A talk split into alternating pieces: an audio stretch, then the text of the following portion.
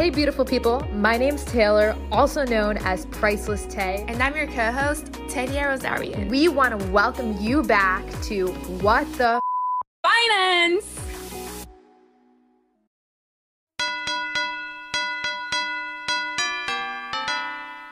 It is day number eight. How are you guys liking this series so far? By the way, it's Taylor at Priceless Tay taking over today's podcast. Sorry, Teddy, but today's on me.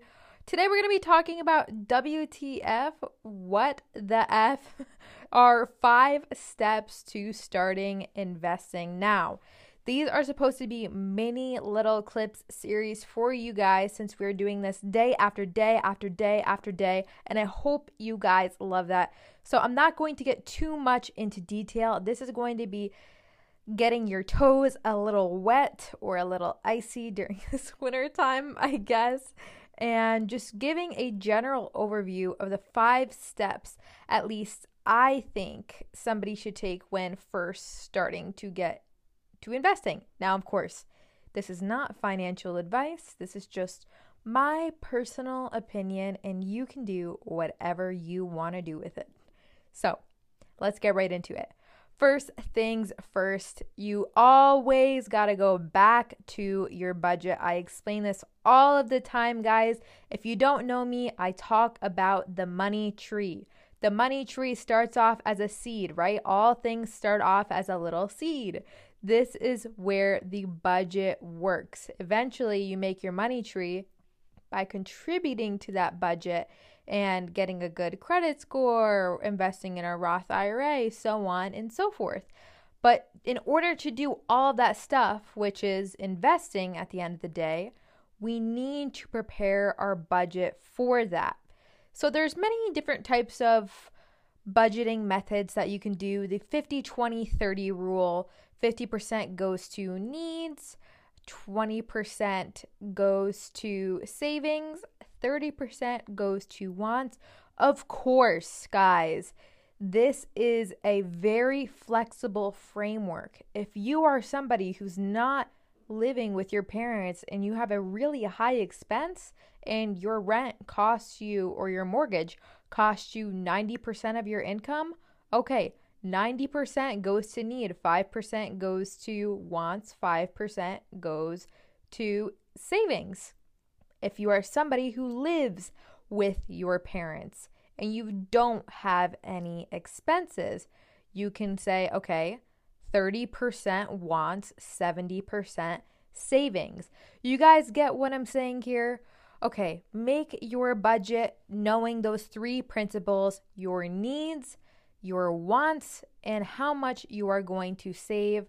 I do believe that you should be saving the percentage that you are choosing should be always higher than that of your wants.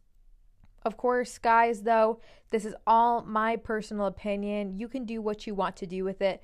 Just make room in your budget for investing. Step two after you start contributing, I guess, to that budget within your savings, start contributing some of that money to a Roth IRA. Now, for those of you who don't know, a Roth IRA is a tax advantaged retirement account that is absolutely amazing. It can literally make you a millionaire when you retire, unlike some who may be listening that your parents are still working and they may never be able to retire because of taking care of you chilies. But no, in all actuality, in all seriousness, not to shame anybody who's still working during their retirement phase or period, is really start contributing to a Roth IRA, change your family's future, create generational wealth you will have millions of dollars if you just start investing into a Roth IRA. Taylor, where do I open up a Roth IRA? You keep on talking about it, but I have no idea where to start. Got you guys, got you guys. First off, it is a whole video in itself, so you can check out Tap Into It for that. T A P I N T U I T, not sponsored. but you can go to TD Ameritrade and open up account. You can go to Betterment and open it up account. It's very very simple to do nowadays. Quick recap about the Roth IRA. It can make you a millionaire by the time you are 59 and a half years old. There is a maximum contribution that you can make, which is $6,000 currently in 2020. It's 7,000 if you are 50 or older. Next. Okay, once you are contributing to a portion of your Roth IRA and you still have some monies or funds left over, if you're young guys, it is time to start dabbling in with the stock market.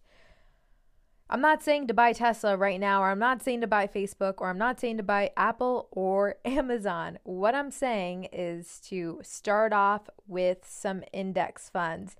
These are just for sta- safety. It is basically your way of getting an Easter basket full of all sorts of prizes in there and you being able to have the whole entire thing. So, Within an index fund, it typically tracks an index. One of the most popular ones is the S&P 500, which tracks the top 500 corporate companies in America. You can go and get it if if you want to, um, and they're really pretty much safe. There's usually an average of eight to twelve percent per year of growth, which is absolutely amazing compared to a normal savings account. But of course, there are years that there's not that much return. But again, this is on average 8 to 10, 8 to 12%, which is roughly around 10% per year on your monies. Again, you can open up an account with TD Ameritrade, you can open an account with Public, you can open up an account with Robinhood if you want. It's really up to you and if you're unsure about which brokerage to open up, go check out the price post on Tap Into It. There's some really good resources for you. It's free to check it out and to see if a brokerage is going to be right for you. I think I'm on step four, and that is to start taking a look into individual companies. Now, like I said, we are young. So typically, the principle is when you are young that you will have more time re- to recover financial losses. So, what this means is that you can test out the water with options. You can test out the water with day trading. You can test out the water with buying individual companies like Tesla that go up and down, up and down, up and down, and we have no idea where it's going to go, similarly to the market right now. These are going to either win big or take you back home and make you want to cry and go to bed. That's literally sometimes how it feels. But when you're young, since you're not really looking for retirement, that's when you want to get in because when you're going near retirement, you want to have safety. But when you're young, you just want to be young and wild and free. And that's what you can do with the buying individual companies.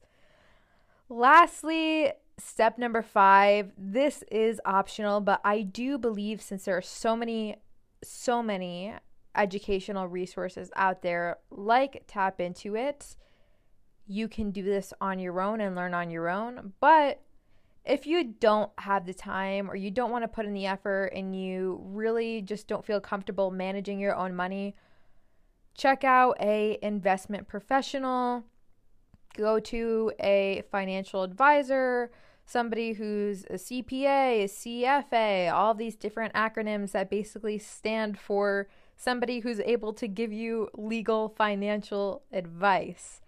These people will help you manage your money and of course, there are going to be some management fees when this happens.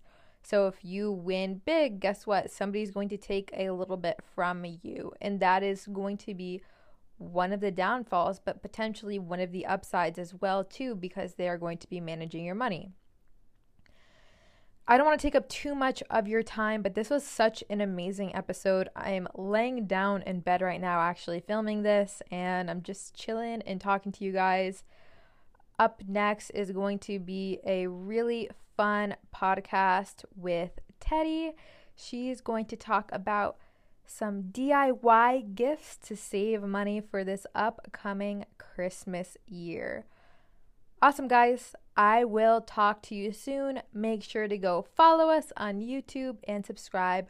Peace.